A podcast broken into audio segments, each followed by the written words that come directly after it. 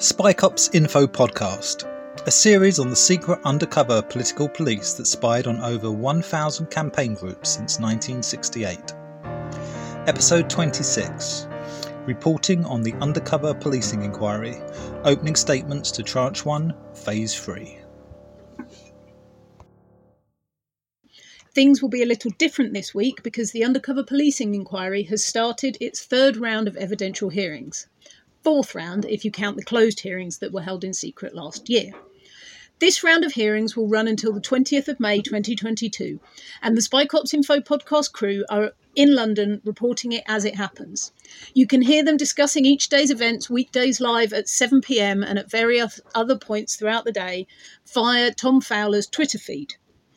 The campaign opposing police surveillance and police spies out of lives are also there, providing coverage and live tweeting and regular reports with links to some of the most significant statements and evidence. These are being published on the website campaignopposingpolicesurveillance.com. To complement all that work, we will be producing short audio versions of the reporting, starting with the summaries of the opening statements from the inquiry and state and non state core participants, which were presented live on the 9th, 10th, and 11th of May.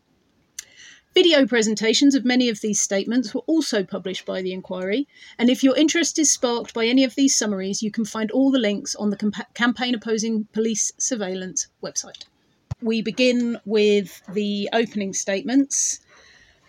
The opening statement from the inquiry barrister was long and detailed, and for a large part, it summarised some of the evidence that the inquiry is releasing um, that it has studied in the run up to these hearings. However, it did also highlight further disturbing evidence of the scale and extent of wrongdoing by these undercover units. In addition to the deliberate targeting of school children, campaigning against the far right, which uh, seemingly happened at the behest of the security service and was uh, covered in The Guardian this week in some detail, Barr cited a special branch memo that shows that the police were involved in passing information about trade union activists to private companies. And he quoted Some employers plead to be given warning if known agitators seek or obtain employment with them.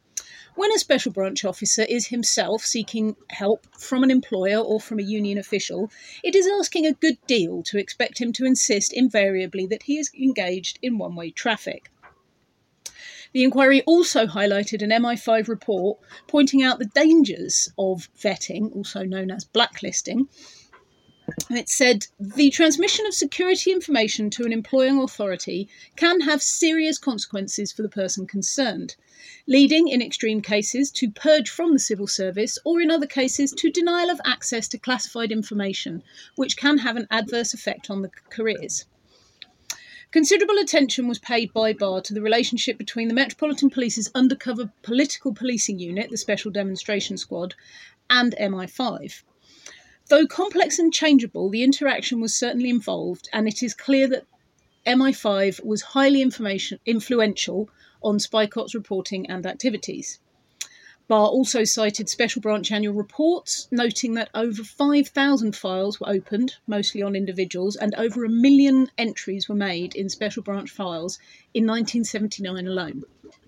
In his statement, he noted that the SDS reported on the activities of black justice campaigns and infiltrated far left groups, which, among other things, actively promoted racial equality. This SDS reporting on such matters formed part of a wider special branch interest in racial tension. Barr spent some time on the context of the SDS within Special Branch and how it related to the Security Service and the Home Office, including what defined the undercover unit's reason for existence, particularly the definition and interpretation of subversion. Although this was dry and historical, it will no doubt be of significance for placing any conceivable justification of the SDS in a wider context.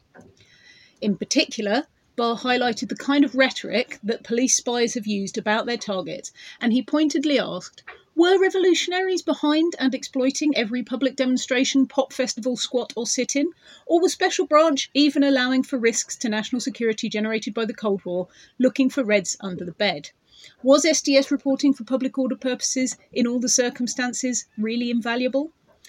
He also summarised the results of recent secret closed hearings where the inquiry heard further evidence from undercover officers that included candid accounts of sexual relationships the officers had with their targets. Sex was referred to as an op- operational tactic, and the recognition was uh, made that the women would not have consented if they had known they were sleeping with a police officer. There were also accounts that certain officers were known by their colleagues to be sexual predators. One undercover undermined the manager's position of claimed ignorance when he referred to Rick Gibson, who was known to have had multiple relationships while undercover, saying, Rick had a certain reputation, and it gradually came out that he had had a sexual relationship which led to his being compromised, and that was, to my way of thinking, generally well known among the existing SDS officers. Finally, in recognition of the fact that the massive delays that have plagued the process have left victims without answers for too long, the inquiry announced their intention to produce an interim report at the end of this first tranche of evidence. The scope and timing of that report are still to be decided. After Barr, we heard from the lawyers representing the Metropolitan Police and the coordinated group of ex undercover officers who have their own separate legal representation. In surprisingly defensive and clearly coordinated opening statements, lawyers representing the Met and the designated lawyers for over 100 individual ex undercover officers claimed that it would be, quote, unfair to judge the activities of the Special Demonstration Squad without hearing from the officers and agents that the SDS was gathering intelligence for. Peter Skelton QC, who represented the Metropolitan Police Service, suggested the inquiry should not seek to establish whether the early years of police spying on political groups were justified at all, despite this being a key, part of the inquiry's terms of reference. He called it inherently problematic and unfair. However, he went on to say if the inquiry does intend to make findings about the justification and value of SDS deployments into specific groups or its reporting on specific individuals during the T1 period, then this can only be done fairly by asking former officers of Metropolitan's Police Special Branch's C Squad, A8 Uniform Branch, and the Security Service directly to explain the justification for seeking intelligence on those groups and individuals and what value the resulting intelligence had to their work. They should also explain why intelligence needed to be sought using undercover deployments rather than by some other means. For example, open sources such as public meetings and publications, or alternative closed sources such as informants and surveillance. This echoes the long standing demands of campaigners and core participants for a fuller investigation into where ultimate responsibility for the activities of Britain's secret political police lies. However, it also reflects a recognition by police core participants in the inquiry that their undercover operations are difficult, if not impossible, to justify based on any of the evidence they have been able to provide so far. It seems they now wish to imply that they were just following orders and to pass the buck for decision making and justification of the operations further up the chain. Both former undercover officers, represented by Oliver Sanders QC for their opening statement, and the Metropolitan Police make it clear in their statements that the SDS was by no means an autonomous policing unit. It produced intelligence for customers on request. The Met noted the huge volume of reports that the SDS provided to the security services, often in response to specific requests, while the officers' lawyers specifically claimed that it was the security service who was seeking information on schoolchildren and that that is why the SDS filed those reports. Far from offering any justification for the operations, both statements raise extremely worrying questions about the extent to which even darker deeper secret agencies have been allowed to subvert policing resources into unlawful and anti democratic activities that had no possible legitimate policing end. Both the Met and ex undercover officers also repeated calls to know what relevant books the chair is reading and for quote, independent, neutral expert witnesses to be called to give evidence about the historical context of the time. They back up their somewhat disingenuous claim that such evidence could be neutral by claiming that history is an academic discipline and historians observe certain ethical and professional requirements. But then they go on to cite Christopher Andrew as one such possible objective expert. Andrew is the author of Defence of the Realm, the authorised history of MI5. Overall, they appear very concerned that by present day standards, what they did is clearly abhorrent, and they seem to hope that putting it into the historical context of the sexist, racist policing of the 1970s, like a real life episode of Life on Mars, might lead to them being judged in a more favourable light. The issue of undercover officers stealing dead children's identities also came up. Both barristers apologised again for the practice, but were keen to point out that it wasn't really the SDS's fault. They want Mitting to look at where the practice originated, citing a variety of earlier examples, including the fact that it was used by other agencies such as the KGB. Their worry seems to be that the SDS will get all the blame for this ghoulish practice. Skelton also added that the security service had a way of tracking when dead children's identities were being stolen to generate false passports. This is the first that we have heard of this. At the end of Skelton's statement, Mitting addressed some of the points that he had raised. He did not accept that the theft of dead children's identities should be investigated more widely. He was focused on the SDS and was not investigating the security service. He rather pointedly warned the police that they may not want to compare their own practices to those of the KGB. I do not intend to investigate whether um, uh, deceased children's identities were used by others. I can't for one moment think that you would wish it to be thought that the KGB had been the originator of the practice uh, adopted by a domestic police force. I think the less said about that, the better. As far as Mitting was concerned, he did not need the assistance of a historian, as during the period the inquiry covers, he was a sentient adult, interested in political affairs, and he feels he is already aware of the political and social circumstances of the time. If he needs any further information on a particular aspect, he can ask a witness, as he says he did in his previous questioning of Tariq Ali on the nature of Trotskyism. He also recognised that historians themselves have widely differing perspectives, something that the police sought to avoid. He was equally scathing of the request to let core participants know all the books he had read, saying that he had a library of over 300 books and he was not going to catalogue them all, nor put into the public domain every bit of evidence that, he, that had formed his understanding. He was, however, happy to have reading material suggested to him. To his mind, the most useful material he could get were the documents themselves. With most of the senior officers from A8 and the security services now deceased, that would be the best source of information if those documents exist. Apparently, despite calling for the evidence, the Metropolitan Police do not know where their own materials, such as the risk assessment sent to A8, might be found. However, although Mitting is not going to call on junior officers, even if they're still alive, as he doesn't feel they would have had the full picture of what was happening, he is going to ask those who can help to do so. Nobody pointed out that the Met are actually calling for evidence that only they can provide, and so far have failed to do. In fact, they have produced very little evidence that could put their boys in the SDS in a good light. The final issue he addressed, arising from Skelton's argument, was the issue of the lawfulness of the SDS itself. This has been raised by Charlotte Kilroy QC on behalf of the women targeted for relationships, whose statement will be heard tomorrow. Kilroy has advanced a powerful set of arguments challenging the foundation of undercover policing. Both Skelton and Sanders were clearly worried about this and sought to head some of the arguments off at the pass.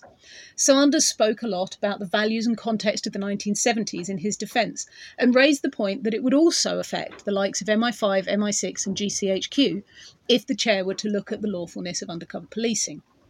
Mitting responded that the main issues of lawfulness to his mind related to whether undercover police had the right to enter private homes as part of their work, and also the distribution of confidential information such as bank details without a warrant. He is open to further submissions on these points, which go to the heart of all the activities of the undercover policing unit, and it is expected that Miss Kilroy QC will go deeper into these issues tomorrow. Oliver Sanders, speaking for the undercover officers themselves, followed Mitting's response to Skelton and was left floundering. The goalposts have not only been moved, but the ball has been taken away, he plaintively complained. His statement clearly showed the SDS are worried that they will take the brunt of the blame for the egregious behaviour, even though they feel other spies were also at it. He echoed much of Skelton's points where he could. Where he did expand on something new was the request for expert advice from a psychiatric analyst. He was keen to suggest that this would shed light on undercover activities and provide necessary context. Mitting said no. There is sufficient material on that subject from the 1990s and 2000s, and Sanders' suggestion went beyond what it was reasonable to expect of the inquiry. As far as Mitting is concerned, it was already obvious that being an undercover had adverse impacts on some of the officers. He also pointed out that if we're going to talk about psychological damage, he would have to investigate the damage done to the victims of the police spies. In addition to the oral statements reported above, written statements were also published on the inquiry website on Monday, the 9th of May, on behalf of Diane Langford, John Rees, and Joan Rudder. Diane Langford was active in the Britain Vietnam Solidarity Front, set up the Women's Liberation Front, was the partner of Maoist leader Abhimanyu Manchanda, and gave a strong statement during the last set of hearings in May 2021. She also wrote up how she got involved in the inquiry, and there are links to all of those statements on the Campaign Opposing Police Surveillance website. This year, she submitted an additional statement after finding out that the Metropolitan Police had more information on her, which the inquiry had failed to find, even though it was right in front of them. The inquiry has something to learn here from a core participant who would not take no for an answer. Langford submitted a subject access request to the Metropolitan Police for her special branch registry file, and quite extraordinarily, she got it. The 12 pages provided were a heavily redacted copy of her personal file opened by Special Branch, the history sheet listing the dates that information was added, and what it entailed. Unsurprisingly, the inquiry refused to provide her with all the reports included in the disclosure, saying it was not proportionate, read too much work. Langford subsequently asked for the material linked to 12 specific registry file entries, to which the inquiry agreed. They subsequently identified two reports she had not previously seen, but said they did not consider it necessary for her to get them before the current hearings. Clearly, the history sheet complements the disclosure provided to date by the inquiry, and Langford commented, It seems to me to be a very simple and proportionate way to identify relevant reporting. It also appears to give a more detailed picture of the undercover deployments, and she had some useful advice for Mitting. If other civilian witnesses are provided with their own history sheets, it could help them to assist the inquiry in its investigations. Langford also concludes that the decision to open a registry file on her was made largely as a result of the SDS. What if the Britain Vietnam Solidarity Front had not been infiltrated in the first place? This is an important issue for the inquiry to keep in mind. Infiltrating groups on the left becomes a self fulfilling prophecy because a spy cop is planted next to you, you get mentioned in their reports on a regular basis, and a certain number of mentions would become a reason to open a personal file. The formal designation as a person of interest has significant implications. Langford cites blacklisting as an obvious example. Did the opening of my registry file lead to other agencies opening files on me? Did it lead to trade union blacklisting or agencies spying on me at work?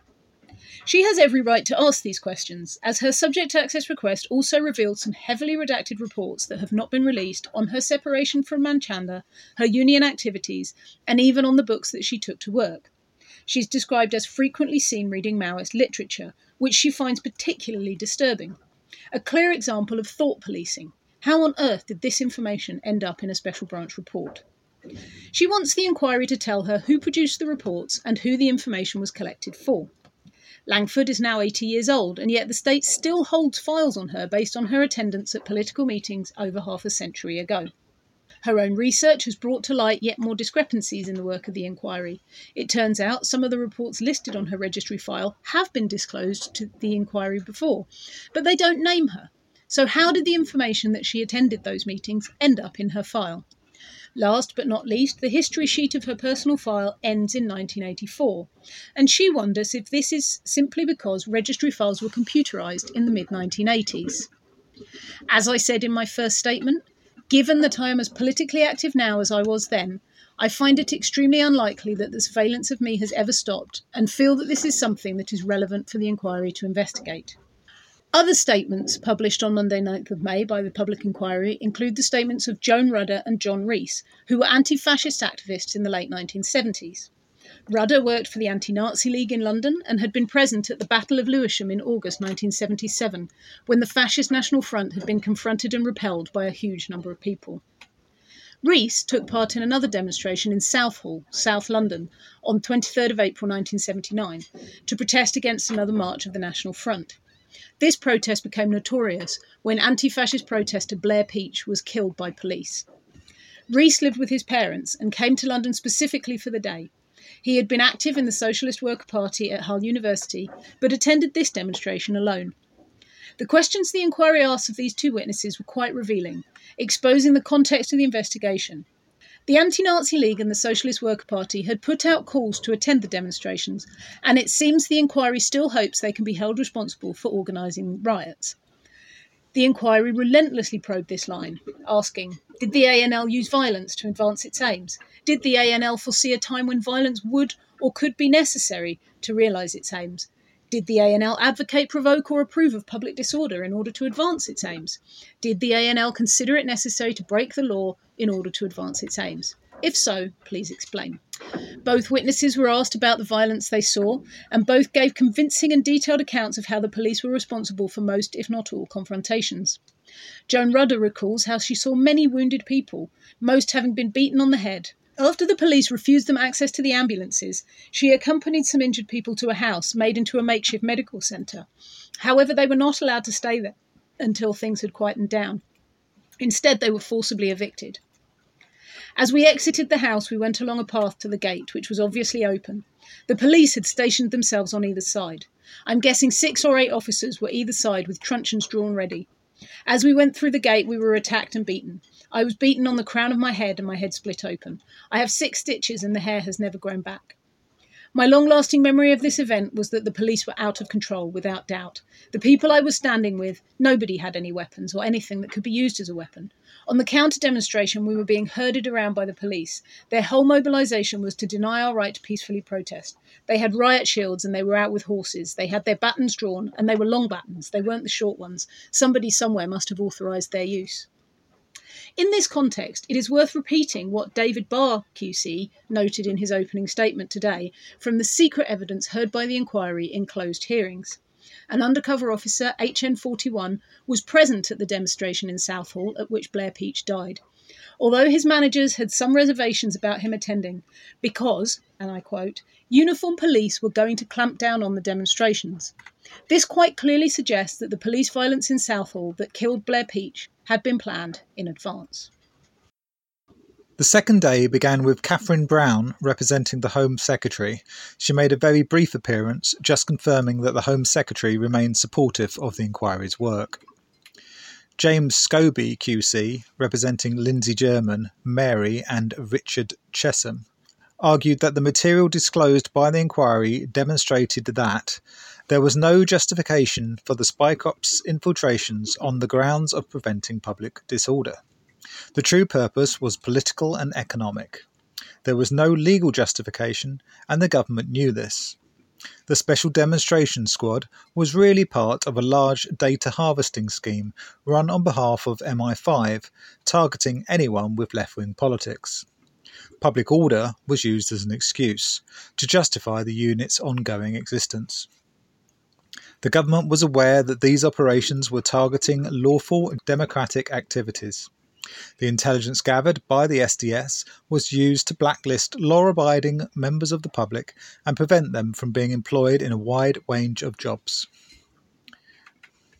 He pointed out that the Socialist Worker Party had been mischaracterized in order to justify its being infiltrated by over 24 SDS officers over the years. In fact, the revolutionary change they advocated was democratic in nature, with the aim of creating equality for all. The Socialist Workers' Party were not arguing for any kind of putsch against the state. There was no talk of guillotines or bombing campaigns.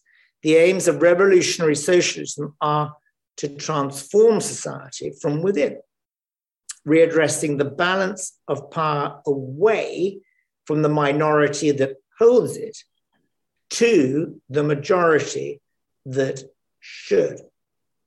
That process has to be democratic by definition. They campaigned on is- issues such as sexual discrimination, racism, low pay, unsafe working conditions, unemployment, and poverty, all of which needed transforming. They focused on building a mass movement and broad based campaigns with the aim of helping to create a better society. According to Colin Clark, Officer HN80, who spent five years embedded within the SWP's headquarters, he said the SWP was strongly opposed to government policy, but were not seeking to subvert the institutions of the state. Scobie showed that although the unit had a purely public order remit when it was founded, by the mid 1970s, this justification had become increasingly contrived as public disorder was on the decline. Instead, the unit moved towards serving customers such as MI5, who told them what to get and where to get it. SDS management had regular meetings with the security services. Between 1968 and 1971, there was an exponential increase in the number of SDS reports being produced, from a few hundred to tens of thousands. The vast majority contained personal details of left wing sympathisers, rather than anything relating to public order. This is an accurate reflection of the true priorities of the spy cops, not the skewed picture that the police now claim it to be. The content of the unit's annual reports back up his assertion. Even the public order successes claimed by the SDS are misleading. Scobie was able to demonstrate how they did this in Lindsey German's experience of the Right to Work campaign. The SDS exaggerated the potential threat of disorder and then claimed the credit for it not occurring, when in fact it was the campaigners themselves who ensured events were well stewarded and passed off peacefully. Scobie highlighted the Metropolitan Police's refusal to acknowledge the racist nature of many acts of extreme violence, such as the murder in 1978 of Altab Ali. Racially motivated attacks were relatively common, yet those responsible were ignored by the SDS. The real threats of public disorder and violence came from the far right, yet Scobie noted that according to Detective Inspector Angus McIntosh, Officer HN244, there was a deliberate policy decision made at a high level for the SDS not to infiltrate them. From the closed evidence of Officer HN21, from the SWP side, it was mostly shouting. From the far right, it was mostly physical violence. Instead, two special branch officers were reportedly, in 1968, sent by their chief superintendent to take tea on the lawn of one well known fascist, later imprisoned for inciting racial hatred, Lady Jane Birdwood, and thank her for the information she had shared with them. Next, we heard about the guidelines applied to special branch work, and therefore to the SDS, and the way subversion was interpreted by them. Definitions were left deliberately vague so that legitimate political and industrial activity could be treated as subversive and therefore fair game for the spy cops. This may explain why senior managers and the Home Office, according to the material that has now been released, were keen to ensure that the existence of the unit remained secret, and the public never found out that these officers had been given unchecked powers to pry into the political opinions and private conduct of law abiding citizens, and to interfere with the freedom of assembly and expression. At least nine spy cops are known to have assumed positions of responsibility within the SWP. These include Colin Clark, Officer HN80, Phil Cooper, Officer HN155, who provided incredibly detailed reports and received commendations for their work. Their reports included a lot of information about trade union activity, an area neither MI5 or Special Branch was officially permitted to investigate. The SDS bent the rules to suit themselves. The real reason for systematically hoovering up hundreds of SWP members' data was political and economic policing. SWP activists were at real risk of being refused work and blacklisted and this is something Richard Chessum experienced for himself. This document from 1975 refers to a close and mutually profitable relationship between the police and employers. Members of Parliament were concerned enough about the issue back in the 1970s to ask questions about trade unionists being targeted, but the police lied to them. Fiona Murphy QC, representing Category F core participants, families who had discovered the identities of their loved ones had been appropriated by the spy cops to construct cover names. Their earlier opening statements in November 2020 and April 2021 described the devastation of losing their loved ones and the horror they suffered upon learning that their identities had been used in the most abhorrent way. This stage of the inquiry is of particular importance to them as they seek to learn how the practice of using the identities of dead children began and how it came to be normalised by the Spy Cops. Murphy took a moment to remember Barbara Shaw, who'd sadly passed away last year. She had been instrumental in pursuing justice for the families affected in this way for the last decade, since learning that her son's name, Rod Richardson, had been stolen by one of the Spy Cops. In 2021, the Crown Prosecution Service concluded there was sufficient evidence to bring a criminal prosecution against Officer EN32 or HN596, but they nevertheless decided not to press charges. They feel it is not in the public interest, as the officer was only following his unlawful training. The fact that a conviction would be likely is surely enough to prosecute him and his unlawful mentor, who we now know to be Andy Coles, Officer HN2. The CPS told Rod Richardson's family of their decision last year, eight years after the truth was revealed and two weeks after Barbara Shaw had died. The delays of this inquiry continue to cause significant distress to the remaining families, who ask that officers now volunteer the full truth without any ambiguity and without any economy as to that truth. There is one family listed whose name has been redacted from the statement. This is due to a restriction order granted by Mitting, awarding both the real and cover name anonymity to the undercover who used the name of their deceased child. This means that they too are silenced and cannot speak up in public, cannot seek support, and against a backdrop of unspeakable trauma, the family feel degraded, humiliated, debased, and silenced, both in the public domain and in their personal relations. The family have been shut out from the opportunity to scrutinise whether even the process that resulted in the imposition of the restric- restriction took proper account of the ongoing gross interference with their rights.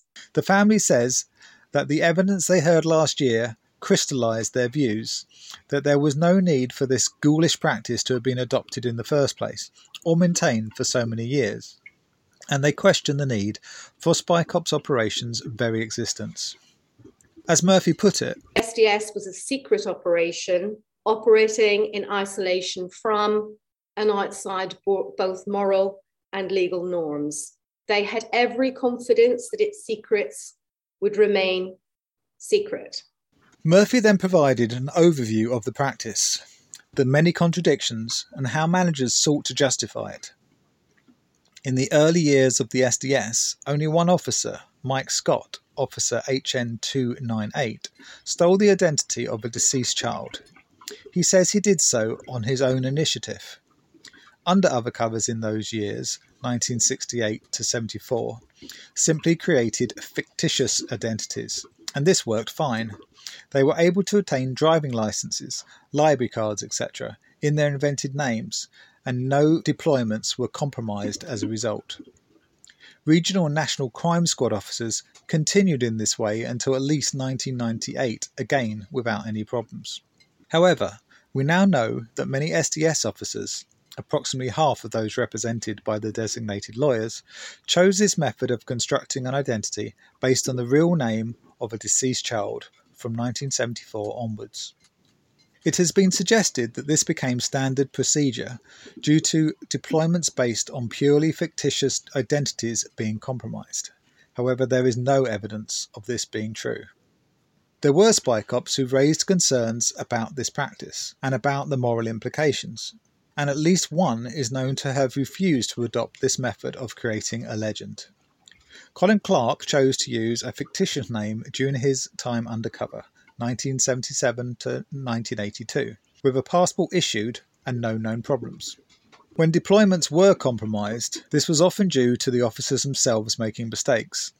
For example, Graham Coates, Officer HN 304, accidentally gave his real name when stopped for drink driving. Richard Clark, Officer HN 297, was confronted by big flame activists with a copy of a death certificate for the person he was pretending to be, Rick Gibson, and had to be pulled out of the field immediately as a result. Whether or not this tactic originated with the Day of the Jackal book, or the film of the same name, or the KGB, remains unknown. Murphy went on to say that the SDS was an entirely misguided enterprise, blaming the unit's managers for perpetuating this unethical and illegal practice and a toxic culture of secrecy. She cited the current temporary MPS commissioner, who recently spoke out against failures of leadership resulting in institutional toxicity that could not be explained away as just a few bad apples. Charlotte Kilroy QC, representing Category H core participants, began her oral statement with some very old case law about the ransacking and seizure of property by the Earl of Halifax in the home of John Entick in 1762. The relevance to the inquiry soon became apparent. In due course, he sued for trespass.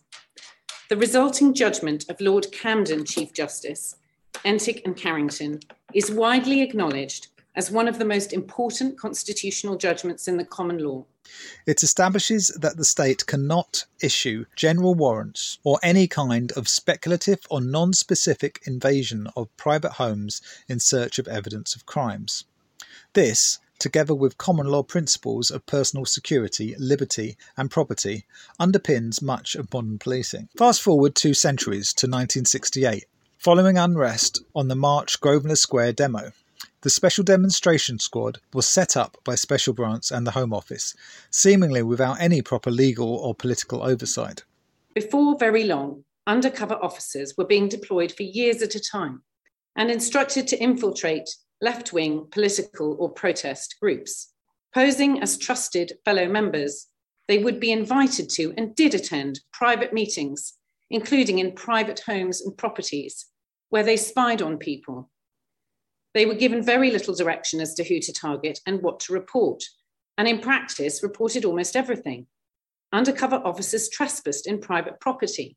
They operated without any warrant at all, on instructions so wide they could select for themselves who to target and what to collect. These activities plainly conflicted with the law, and not just any law, the law set out in Entick and Carrington, one of the bedrocks of the rule of law and policing. But those in charge had a weapon the Earl of Halifax did not have secrecy. Neither the courts nor the public knew what they were doing, and so they carried on doing it for decades, with successive secretaries of state authorising the continuation of the unit. Charlotte then retold the now familiar story of Officer Mark Kennedy's unmasking in 2010. Mark's story was not the only thing that unravelled. After it appeared in the press, it eventually emerged that for at least three decades, scores of other officers from the SDS and NPOIU had infiltrated social, political, and justice movements, posing as members. They had invaded the private lives and homes of, of thousands of law abiding citizens, the vast majority of whom neither had nor ever would commit any criminal offence, still less a serious one. Incredibly, Mark was just one of many officers who had engaged in sexual relationships. Some had had children. The secrecy shrouding the acts of the SDS since 1968 had finally lifted. Sir, it is as a result of this accidental discovery that this inquiry has been established. Secret surveillance powers characterise the police state and are a menace. This was a ruling of the European Court of Human Rights in Klass versus Others v Germany 1978. Secret surveillance poses the danger of undermining, even destroying democracy, while claiming to defend it. In all democracies governed by the rule of law, covert powers are confined to the most serious threats. Secrecy is always a danger to democracy. It corrupts and it encourages abuse. Miss Kilroy made detailed written submissions on the applicable legal framework. I want to start with freedom of expression because that is the right that those spied on by the SDS were exercising. It is a right integral to democracy, and it is protected both by common law and the Convention. Lord Steyn in Ex parte Simms said, In a democracy, it is the primary right. Without it, an effective rule of law is not possible. Article 10 of the Convention consequently expressly protects the freedom to hold opinions, to share them without interference. And that includes being able to do so without attracting the attention of the police and without being monitored and placed under surveillance. The sanctity of the home, the family, and possessions is zealously protected in common law and Article 8 of the Human Rights Act, and is considered absolutely sacred, just as every person's body is considered inviolate. Any interference is considered trespass, and the burden is on the police to justify their trespasses. Mr. Sanders, representing some of the former undercovers, yesterday suggested that everything a public authority does is considered lawful until ruled otherwise by a court. That is untrue. A statutory instrument is presumed lawful, but a trespass is not. Using deception and tricks to gain an invite into someone's home is no justification, and even when a warrant exists, it is not lawful if it allows discretion as to who the target of the warrant is, or speculative searches for evidence of crime. The primary focus of Miss Kilroy's submissions is UK common law, Nevertheless, international law is also relevant. Yesterday, the police suggested it was not applicable, and Mitting appeared to agree. This is wrong for three reasons. Number one, the European Convention on Human Rights was applicable law at the time, and the UK was committed to comply with it.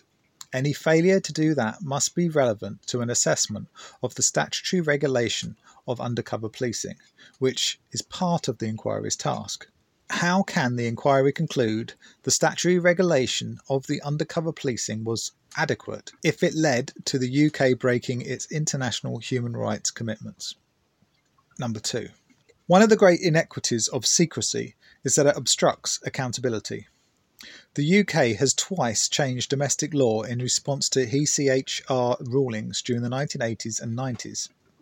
If people had been able to raise the practices of the SDS in Strasbourg, it would very likely have led to changes in the law. Number three.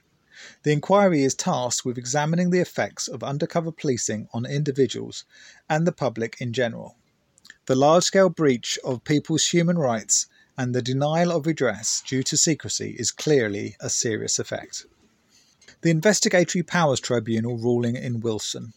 This case from 2021 addresses all the rights outlined above in the context of undercover policing. The Investigatory Powers Tribunal ruled that the Met and the National Police Chiefs Council had violated Wilson's rights under Articles 3, 8, 10, 11, and 14. The police lawyers yesterday sought to diminish the relevance of this case to the inquiry by saying it was based on the facts of the case. That is, of course, true, but the similarity between the facts and the impact on individuals spied on in that case and those in tranche one of this inquiry is impossible to ignore. Specifically, the police argument that allowing the police to make proportionate responses to demonstrations is a justification for undercover operations was rejected by the IPT. Likewise, they cannot be considered to justify trespass. The findings that the operations violated Wilson's right to freedom of expression and association also have obvious impacts on the actions of the SDS. The IPT also ruled that two senior officers knew about the sexual relationship and others adopted a policy of don't ask, don't tell, a finding the inquiry must bear in mind when questioning managers in this tranche. The police accepted the judgment and they did not appeal any of the findings.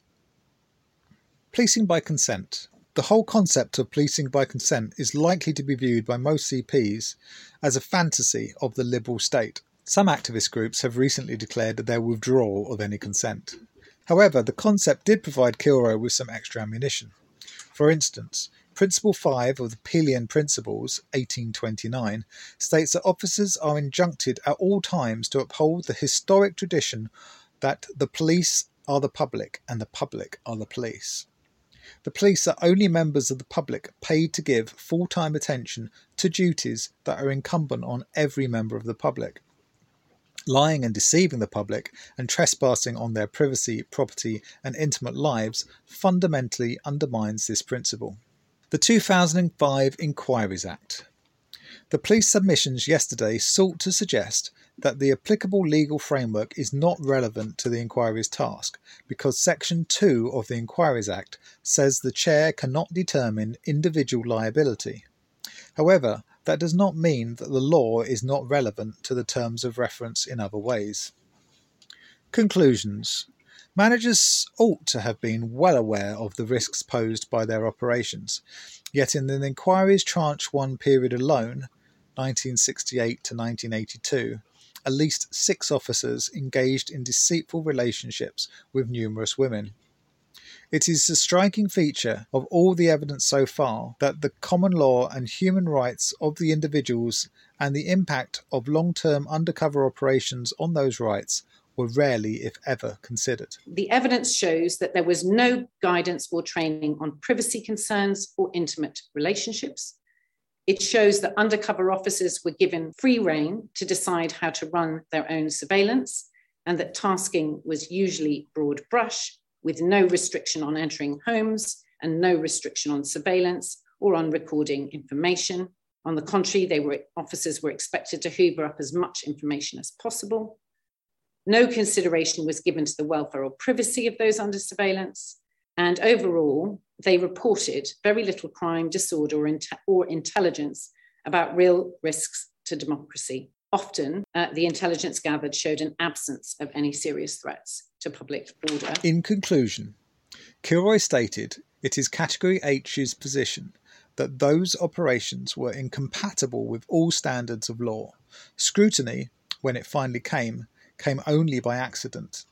Responsibility for that lies with the senior police officers and Home Office officials who maintained this secrecy for so long. The police were corrupted by these practices their betrayal of the values of truth, integrity, and honesty is made particularly clear by their willingness to lie to the courts, attacking the very institutions it was their duty to support. Why did managers decide to abandon all the tenets of common law and the principles of policing simply to find out how many officers to send to a demonstration, or whether people's ideas were subversive? Answering this will be an important area of investigation for the inquiry. Charlotte Kilroy QC also representing Diane Langford and Madeline. The experience of these two women provide more evidence of the police overreaching their legal powers, with open-ended, broad-brush investigations that relied on the spy cop's discretion. Any test of justification for targeting and reporting on them fail something particularly egregious given the deception of Madeline into a relationship. Diane Langford, a long-time political activist, has never taken part in or been arrested for criminal activity. Despite this, at least six undercover officers infiltrated her life and reported on her, and on private meetings held in her home. These reports contain personal information about her, often accompanied by inappropriate personal comments on her views and domestic arrangements. Both Sandra Davis, Officer HN 348, and Dave Robertson, Officer HN 45, have admitted they never witnessed any public disorder or criminal behaviour being committed by Diane or her comrades. It is difficult to see what justified the level of intrusion she suffered or the use of police resources. Groups like the Women's Liberation Front were targeted for no reason other than curiosity on the part of the police and or security services. According to Sandra Davis, the undercovers were not provided with guidance or limits about entering private homes or collecting personal, private details of their targets. Robertson's remit was likewise to gather as much intelligence as possible on his targets. In Diane's case, there is none of the evidence that would be required to justify an overt investigation, never mind a covert operation. This made the surveillance unlawful. Diane now knows that the files relating to her have not all been disclosed and requests that this happen so that she can fully and properly assist the inquiry. Madeline was deceived into a relationship by undercover Vincent Harvey, aka Vince Miller, Officer HN 354. She describes how, after giving evidence on this last year, she learned his real name. This led to her finding out that he went on to lead Operation Pragada investigation into child sexual abuse in Lambeth, and later became a national director of the National Criminal Intelligence Service. Madeline was shocked by this, given what he did to her. Kilroy pointed out that Harvey was allowed to choose his own targets and use his personal judgment when he decided what to include in his reports. He took up positions of trust, such as secretary or treasurer, within the SWP branches and used these as an opportunity to gather intelligence on party members and activity. He reported personal information, expecting it to be of use to the security services. Madeleine was involved in SWP activities which were entirely open and lawful, aiming to create a fairer society. Vince Harvey himself noted that their main interest was in building a working class movement, for all that there was rhetoric around the revolution. Madeline's evidence is confirmed by a new witness in the inquiry, Julia Pointer, a former SWP member, who attest to both the nature of the SWP groups and Madeline's relationship with Harvey. Owen Greenhall, representing Lord Peter Hain, Ernest Rodker, and Jonathan Rosenhead, opened with the anti-apartheid protests at the Star and Garter Hotel in Richmond almost 50 years ago today. Activists sought to delay the departure of the British Lions rugby team on their tour to South Africa. Among them was a man known as Mike Scott, Officer HN 298. Fourteen activists, including Scott himself, were arrested that day and later convicted at trial. This has already been referred to the panel considering miscarriages of justice. It is an affront to justice that he deliberately deceived the defence, prosecution, and court as to his identity and the nature of his role. There was no prior authorization for him to participate in a demonstration leading to his arrest. He withheld key factual information that should have acquitted the defendants. The presence of an undercover officer was never disclosed to the arresting officers, the defence, the prosecution, or the court and he breached legal privilege, reporting and recording confidential conversations between the defendants and the lawyers. These concerns have already been articulated in previous statements. However, we are now looking at the role of SDS managers. It is clear from the evidence at the current inquiry hearings that this was all done with the full knowledge and encouragement of SDS managers and senior officers at all levels of the Metropolitan Police. SDS manager Sergeant David Smith, Officer HN 103, was present at the first court appearance on the 15th of May 1972, and SDS managers monitored the case closely. Within days, details had been communicated to the highest levels of Special Branch. Deputy Commissioner Ferguson Smith sent a memo confirming the Assistant Commissioner had been verbally briefed. Senior management was strongly supportive, saying HN 298 had acted with refreshing initiative and that they should take advantage of the situation. Discussions were had about assisting Scott in maintaining his deception, participating in criminal proceedings in the false identity, and even applying for legal aid. The only concern expressed was about the potential for embarrassment to the police if they ever got found out. This apparently set the tone and created a template for a policy of total secrecy, lack of disclosure, and complete disregard for legal privilege and the integrity of the criminal justice system. Like Scott, Desmond Barry Loader, Officer HN 13, was arrested a number of times, faced trial, and was even found guilty of public order offences. No disclosure was ever made. However, the court was told he was an informant, not a police officer, and were asked to ensure he did not go to jail.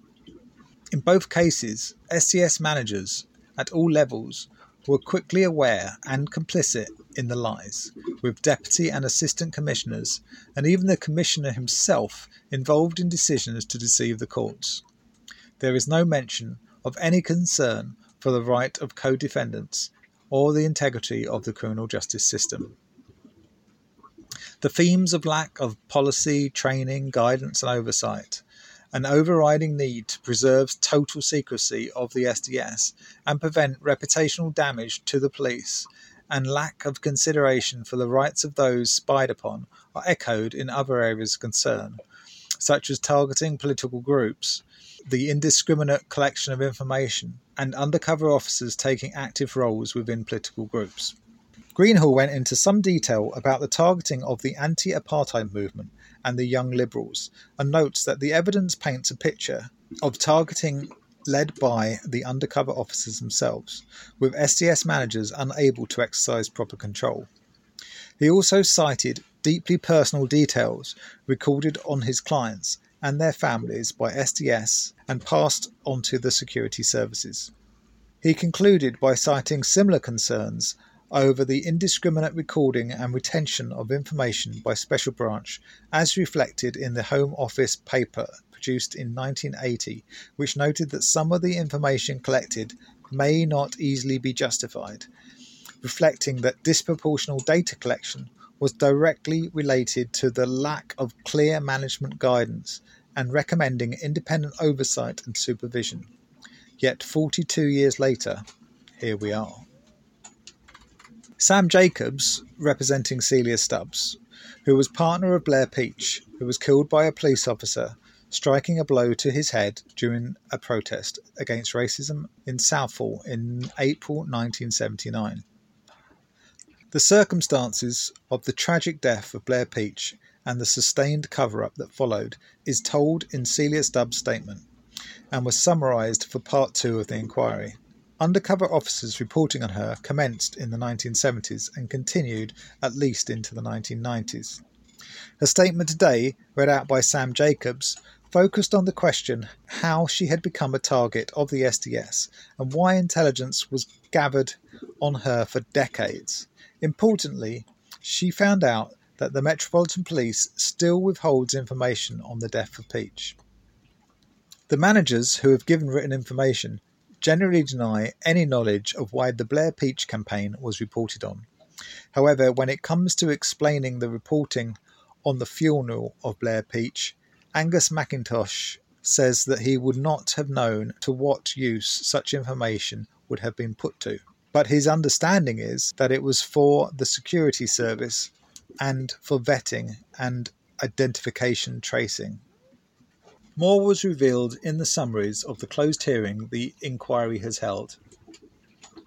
Officer HN21 recalled one of the management asked him to attend Blair Peach's funeral, and it could have been Jeff Craft, Officer HN34.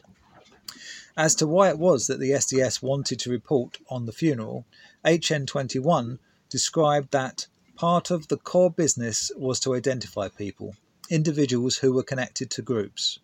In this, in the instance of attending Blair Peach's funeral, the motive was just that. And he had not thought, and he had not thought that there was any possibility of disorder. As was mentioned earlier today, SDS managers did not want undercover officers to attend the rally at Southall, as it was known that uniformed officers were planning to clamp down on demonstrators, and dangers were more than normal. Undercover Officer HN41 also described the disastrous mistake in public order planning of closing down part of Southall. For Celia Stubbs, this offers a glimpse into the information likely within the report that may have been profoundly important in exposing the approach of police to the rally and the violence which resulted in the death of Blair Peach. Crucially, HN41 recalled that he was smuggled in to Scotland Yard to give a statement as the murder squad had heard of his presence in Southall. This shows that the officers investigating Blair Peach's death were well aware of the SDS presence and likely knowledge of events, knowledge that was never revealed in the inquest at the time.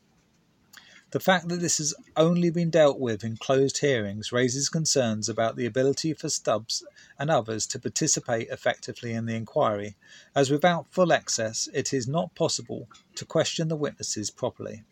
As Jacobs emphatically stated, this evidence must be revisited by the chair. These revelations only add to Stubbs' grief about the ongoing refusal of the Metropolitan Police to be open and honest about its actions. It is painful that time and again it is up to her to come up with new evidence of the police's failure, and of the inquiries for that matter. Like Diane Langford, who we heard earlier this week, Stubbs submitted a subject access request and received her special branch registry file and some further documents from the Metropolitan Police that were not disclosed by the inquiry. The documents include the first information on her, with a photo attached, her relationship to Peach, and an assault by two members of the National Front for wearing an anti Nazi League badge. One file shows that special branch information was collected on all individuals who provided a statement in respect to the killing of Blair Peach. Why was that information collected and put on file? The disclosed reports, while heavily redacted, reveal the disdain that the Metropolitan Police held towards those seeking to hold police to account. Though she never did achieve justice for Blair Peach, her campaigning was valiant and dignified. To Special Branch, however, she was merely a propaganda tool for the left wing publicity machine. Stubbs hopes the inquiry understands how traumatic discovering this has been. I have felt more distressed, but also angry. To put it bluntly, police officers took my partner's life and then concealed the truth. The concluding job of this inquiry is to uncover the truth. The third day of the 2022 Undercover Policing Inquiry began with the opening statement of Rajiv Menon QC, representing Tariq Ali, Piers Corbyn, and the interests of Ernie Tate. Ernie Tate sadly passed away in 2021 without receiving any meaningful disclosure from the inquiry. First of all, Mr. Menon spoke about the secret hearings that have been held during the last year, known as the T1 P4 hearings. In his view, it is fundamentally wrong and unfair to conduct closed hearings as part of a so called public inquiry. The transcripts of those hearings have been heavily redacted, and we are told that this is being done in the public interest. Evidence was taken from five officers in T1P4, but we are not being told their real or cover names. Instead of being supplied with copies of their evidence, we have documents of unattributed excerpts. This is especially ridiculous in the case of Officer HN21. An officer who was perfectly willing 20 years ago to speak openly about his undercover role in the BBC documentary True Lies, is unable to give evidence in open session. This is someone who admitted having a sexual relationship with at least one woman, but we have not been permitted to question him or find out more. It is estimated that 50% of the evidence gathered during the T1P4 has been redacted and might therefore remain secret forever. Menon repeated the request he made last year that the inquiry reconsider the need for such redactions and commit to regularly reviewing decisions about disclosure so that names and information can be made public in future if circumstances change. He went on to talk about police violence. The secrecy in T1P4 is also wrong in the case of Officer HN41, who is of great importance to understanding what happened at the anti racist demonstration in Southall on 23rd of April 1979, when Blair Peach was murdered by the Met's Special Patrol Group and Tariq Ali and many others were severely beaten by police. HN41 says that he was warned by senior Special Branch officers not to go with his target group because the uniformed police were going to clamp down on the demonstrators and management considered the dangers were more than normal. Mr. Menon states that there is no doubt uniformed police were under secret orders to use violence at anti fascist demonstrations. Meanwhile, intelligence from the Special Demonstration Squad seems to heighten the view within of, within the police that all anti fascist demonstrators were subversives, so they were fair game for police truncheons. According to DI Angus McIntosh, Officer HN244, there was a high level policy decision not to infiltrate extreme right wing groups. This confirms what we already know about the prejudiced nature of Special Demonstration Squad surveillance. Yet, given HN41's observations, who exactly made this high level policy decision and why? Mr. Menon asks us to bear in mind that the Special Demonstration Squad was an integral part of the secret state. Senior officers and politicians were well aware of the SDS's existence, something borne out by the disclosure we've received.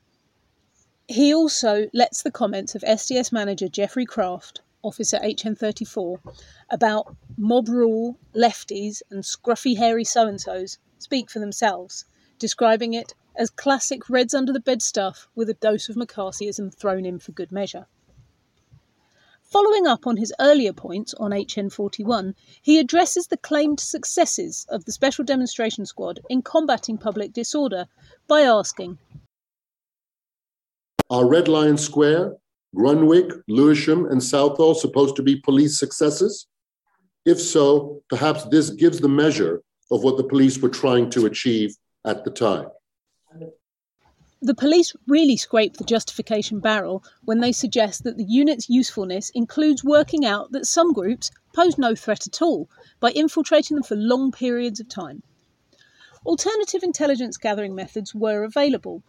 He looked at whether there were less harmful ways of collecting intelligence, using the case of SDS officer Roy Creamer and the anarchist scene of the late 60s and early 70s. D.I. Creamer was described by noted anarchist Stuart Christie as the Yard's dialectician of dissent. Creamer was curious as to what made anarchists tick. He was the epitome of what Menon called the direct approach, as opposed to the oblique approach developed by Conrad, Conrad Dixon and the other spy cops. Instead of going undercover, he established friendly relationships with targets and talked to them. The barrister suggested that the direct approach was a proportionate and less damaging way of gathering intelligence than the methods used by the SDS. However, we at the campaign opposing police surveillance strongly recommend that you never talk to coppers, especially if they seem friendly. Menon next moved to a theme of increasing importance in the inquiry the relationship between the SDS and the Security Service, also known as MI5. He emphasised the Security Service's interest in this new unit from the moment it was founded. They recognised the squad's potential value as a long term intelligence gathering operation against all those it deemed subversive.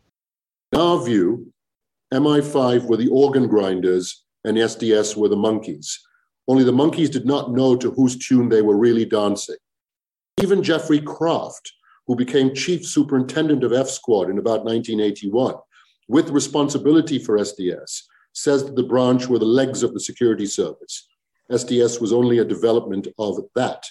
SDS gave MI5 a huge base of information for their vetting activity. Rajiv Menon was followed by Dave Morris, who is representing himself. This was a relatively short statement from Morris, who has already given several previous opening statements to the inquiry as well as a witness statement. His name appears in multiple Special Demonstration Squad reports released by the inquiry. He was active in various anarchist and environmental groups. I have been involved since 1974 in a range of groups and campaigns trying to encourage the public to support one another and empower themselves where they live and work to challenge injustice, oppression, and damage to the environment, and to make the world a better place for everyone. The various groups I've been involved in over the decades have been open and collectively run and engaged in the kind of public activities which the public are invited to join in or to replicate for themselves, and which are essential if humanity is to progress and survive in the future.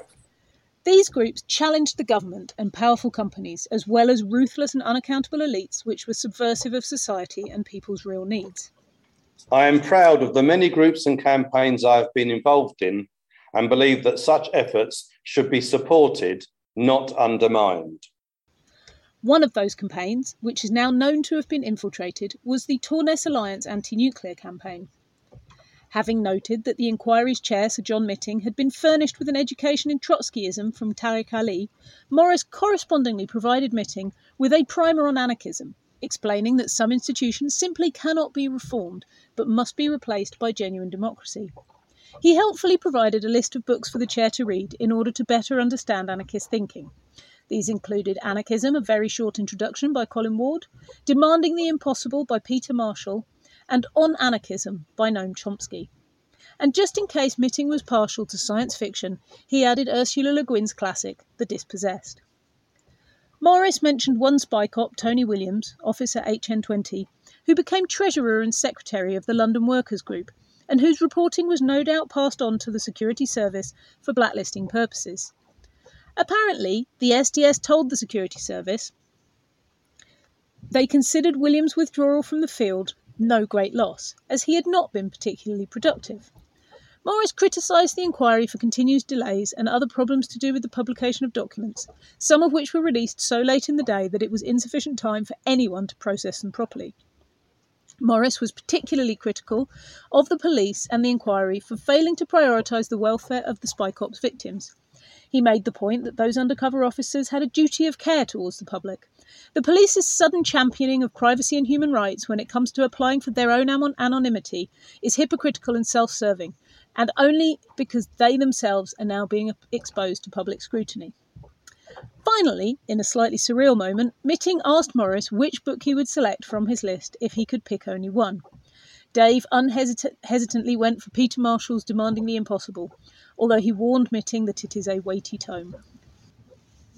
Dave Morris's statement was followed by Kirsten Heaven representing the non-state non-police core participants through the coordinating group. In previous hearings, we heard shocking evidence of what Heaven described as an unjustifiable, unlawful, and profoundly anti democratic system of surveillance that was fundamentally flawed. Managers are now in the spotlight to answer for that regime. The witness statement disclosed in this inquiry contain a litany of denials and an apparent unwillingness to accept responsibility or admit knowledge on key decision making and events the managers appear reluctant to give a full and honest explanation of why things went so badly wrong within the SDS in this T1 era and beyond. Basically, if they retain a sense of loyalty to the police, it is deeply misplaced. The last 12 months have seen the public once again demanding answers from the MPS following the exposure of appalling acts of racism, misogyny, and corruption this is an institution which has been found to be institutionally racist, institutionally corrupt, and marred by a culture of toxic masculinity, misogyny, and sexual harassment. These managers emphasised to their funders at the Home Office how robust their supervision of the undercovers was, yet there was no code of conduct and no formal training. Did the managers conceal these practices from their political masters, or was it as the non state cooperating groups suspect, that the cover up went on at the highest political level. In order to understand the problems of the SDS, we must understand who controlled the unit and the extent to which the SDS was being directed by the likes of other parts of the wider special branch or the security service, referred to as the quote, customers. Worryingly, there is disclosed evidence that although were, they were aware of the problems, the Home Office and senior police officers all turned a blind eye. This meant there was no effective external oversight of the SDS or of the wider special branch. Additionally, both the Home Office and the Security Service knew that the SDS activities of the time were unlawful. This was the reason for shrouding it in secrecy, a secrecy that enabled abuses to flourish. As raised in other opening statements, a problematic definition of subversion was used to justify reporting on pretty much anything and anyone. The Security Service was able to exercise its influence over the affairs of Special Branch to shape how the unit operated. Senior police officers were willing to go along with this and ignore the lack of public order benefits of these deployments. Claims that the SDS benefited and improved police's attitudes to public order simply don't stand up to scrutiny. Heaven used the events of Red Lion Square, Southall, and Lewisham as examples. The Brixton riots of 1981 demonstrated just how useless the unit was when it came to predicting or preventing public disorder. There was no real attempt to evaluate the, useless, the usefulness of the unit more generally. Annual reports were written in order to justify its existence and support ongoing funding applications. It was the duty of the managers to consider the threat to freedom of speech and democratic principles posed by the SDS, and they completely failed to do that. Heaven noted that the SDS was managed loosely and wonders whether the early free and easy style became the blueprint for the future. Despite claims of close supervision, the managers remained blind to the various sexual relationships and the sexist banter of these officers, if we are to believe their witness statements. As to the standardisation of the lengths of deployments to four years, she wants to know if there was a positive and considered managerial decision to extend all deployments well beyond 12 months. It's not rocket science that the longer an undercover officer is deployed, the greater chance there is of collateral intrusion, the development of close personal ties, sexual and intimate relationships, misconduct, and abuse of power and trust. The lack of training given to both undercover officers and their managers is concerning. The inquiry must look at what basic police training was at the time to understand how much they knew about legal principles such as entering private property without a search warrant or conduct issues such as sexual relationships while on duty. How did the managers reconcile this with the activities of the SDS? As previously evidenced, there is much reporting which is distressing and inappropriate, peppered as it is with racism and misogyny. Nobody pointed it out at the time. The SDS managers all now say that these reports were produced for others to comment on, evaluate, and use. However, these senior officers were responsible for the unit's work, and as such, they have a duty to explain this reporting along with the other practices that took place under their watch. The SDS as an operation was never lawful. These abuses were aided by the Home Office sanctioning and maintaining the unit's secretive existence, leading to a catastrophic failure of policing at the heart of British democracy. The way that the unit acted during this period, 1968 to 1982, paved the way for the abuses committed later. We were told that their abhorrent practices survived and even flourished Day three also saw the publication of written statements from two civilian witnesses. The inquiry prepared a short summary of each and read it out loud. We have prepared our own summary. Madeline was deceived into a relationship with an undercover officer known as Vince Miller, Officer HN354. He infiltrated the Walthamstow branch of the Socialist Worker Workers' Party from 1976 to 1979. Since then, Vince's real surname, Harvey, has been released. It turns out that he reached the level of superintendent before retiring from the police and went on to a top job as the national director at the National Criminal Intelligence Service. The Undercover Research Group have published a summary of Vincent Harvey's post undercover career.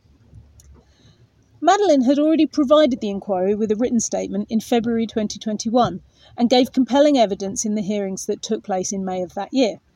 You can also see Charlotte Kilroy's opening statement on her behalf delivered this week. In her statement today, Madeline recounted the stressful and excruciating nature of her live witness of giving live witness testimony. Day three also saw the publication in full of written witness statements from two civilian witnesses. The inquiry prepared a short summary of each and read it out loud, but we have prepared our own. Madeline was deceived into a relationship with an undercover officer known as Vince Miller, Officer HN354, who infiltrated the Walthamstow branch of the Socialist Workers' Party 1976 to 1979. Since then, Vince's real surname, Harvey, has been released. It turns out that he reached the level of superintendent before retiring from the police and then went on to a top job, national director at the National Criminal Intelligence Service. The Undercover Research Group have published a summary of Vincent Harvey's post undercover career, which you can find on their website. Madeline had already provided the inquiry with a written statement in February 2021, and she gave compelling evidence in the hearings in May, in May 2021. You can also see Charlotte Kilroy's statement on her behalf that was delivered this week. In her statement published today, Madeline recounted the stressful and excruciating nature of her live witness testimony at the inquiry in May 2021, where she suffered intrusive questioning. This was so bad that other women from the Category H group suffered significant distress and were unsure if they would be able to continue their participation in the inquiry. This raises serious questions about the treatment of witnesses who are, in, in effect, sexual abuse survivors. Madeline mentioned Vince sending her a postcard at the end of 1979 after he disappeared from her life, giving her false hope. She now knows that this was a cold and cynical tactic perpetuated on other women as well by undercovers who had disappeared in similar ways. She then recounted how she had generously acceded to the inquiry's request not to demand Harvey's real name in order to protect one of his family members. However, She then found out more about his long career in policing, which involved many public appearances.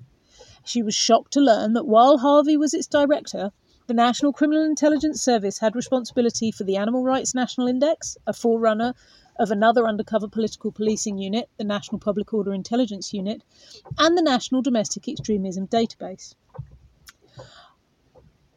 Perhaps the most disturbing for Madeline was the revelation that Harvey had been in charge of a child sexual abuse investigation, Operation Pragada, saying she felt physically sick and it turned her stomach to find this out. Madeleine says she finds it imperative that Vince Harvey be required to provide evidence relating to his role in later, in later tranches of this inquiry. Madeline now feels manipulated into the decision she made not to demand his real name. The inquiry would have been well aware of his later senior policing roles, and it is a disgrace that they allowed this to happen. Madeleine has always maintained that the 23 Special Branch reports in her witness pack are not a complete record of Special Branch reporting on her. Having now come across a report of a meeting that took place at her home, but does not mention her by name, she believes that Harvey purposefully omitted her name from the list of attendees due to his involvement with her. Madeline now wants to check all 175 reports produced by Harvey, which the inquiry has chosen not to publish, to see if they refer to events that she attended with him. All reports thought to have been authored by this officer should have been disclosed. Julia Poynter also published a witness statement today. Julia is a former member of the Socialist Worker Party and knew both Madeline and Vince Miller back in the day. She has come forward and was able to collaborate her old comrades' accounts of the time. Poynter also knew Phil Cooper, Officer HN 155, who infiltrated the Socialist Worker Party from 1979 to 1984 after Vince Miller had ended his deployment. Poynter was shocked that the inquiry held 62 reports mentioning her by name. She described her political trajectory, going from being a disillusioned Labour Party member to joining the SWP in 1975, where her main focus was anti racism work through her involvement with the Anti Nazi League. Poynter says that when she attended a trade union conference on undercover policing in November 2019, she saw Vince Miller's name on a document listing all the undercovers that were known, but did not connect this with the man that she knew. If the inquiry had released a photo at that time, she would have been able to identify him, and could then have provided evidence to the inquiry at a much earlier date. Two years later, listening to the 2021 hearings, Julia realised that Madeleine was an old friend of hers who she had not seen for many years. She was shocked that Harvey was still maintaining that this had only been a one night stand. It was clear to me at the time that this had been a significant relationship for her. Poynter went on to discuss her interactions with Phil Cooper, who she met through her boyfriend. Cooper and her then partner set up Waltham Forest anti nuclear campaign in about 1980.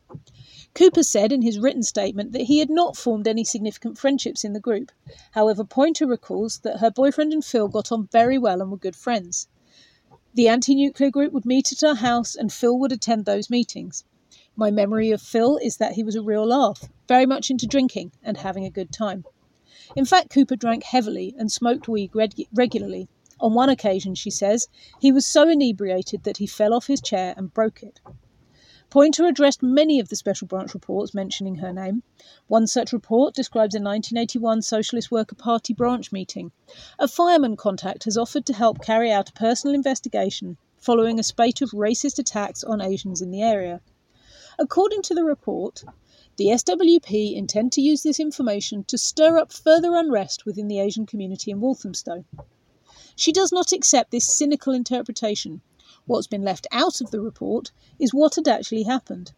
In early July, petrol had been poured through the door of an Asian household in the area, killing Parveen Khan, aged 28, and her children, Kamran and Aska, aged 11 and 10, and Imran, aged 2. She stated, The community were rightfully angry, and we were reaching out and helping to build alliances. It is offensive that the police were spying on us, carrying out this work rather than spending resources identifying the murderers, who, as far as I am aware, have never been caught. That's it for this episode. Thank you so much for sticking with us. Um, maybe you could review the series. Um, please share it with your friends. If you'd like to find out uh, about the other episodes in the series, find out anything more about the Spy Cops inquiry, then check out our website at spycops.info.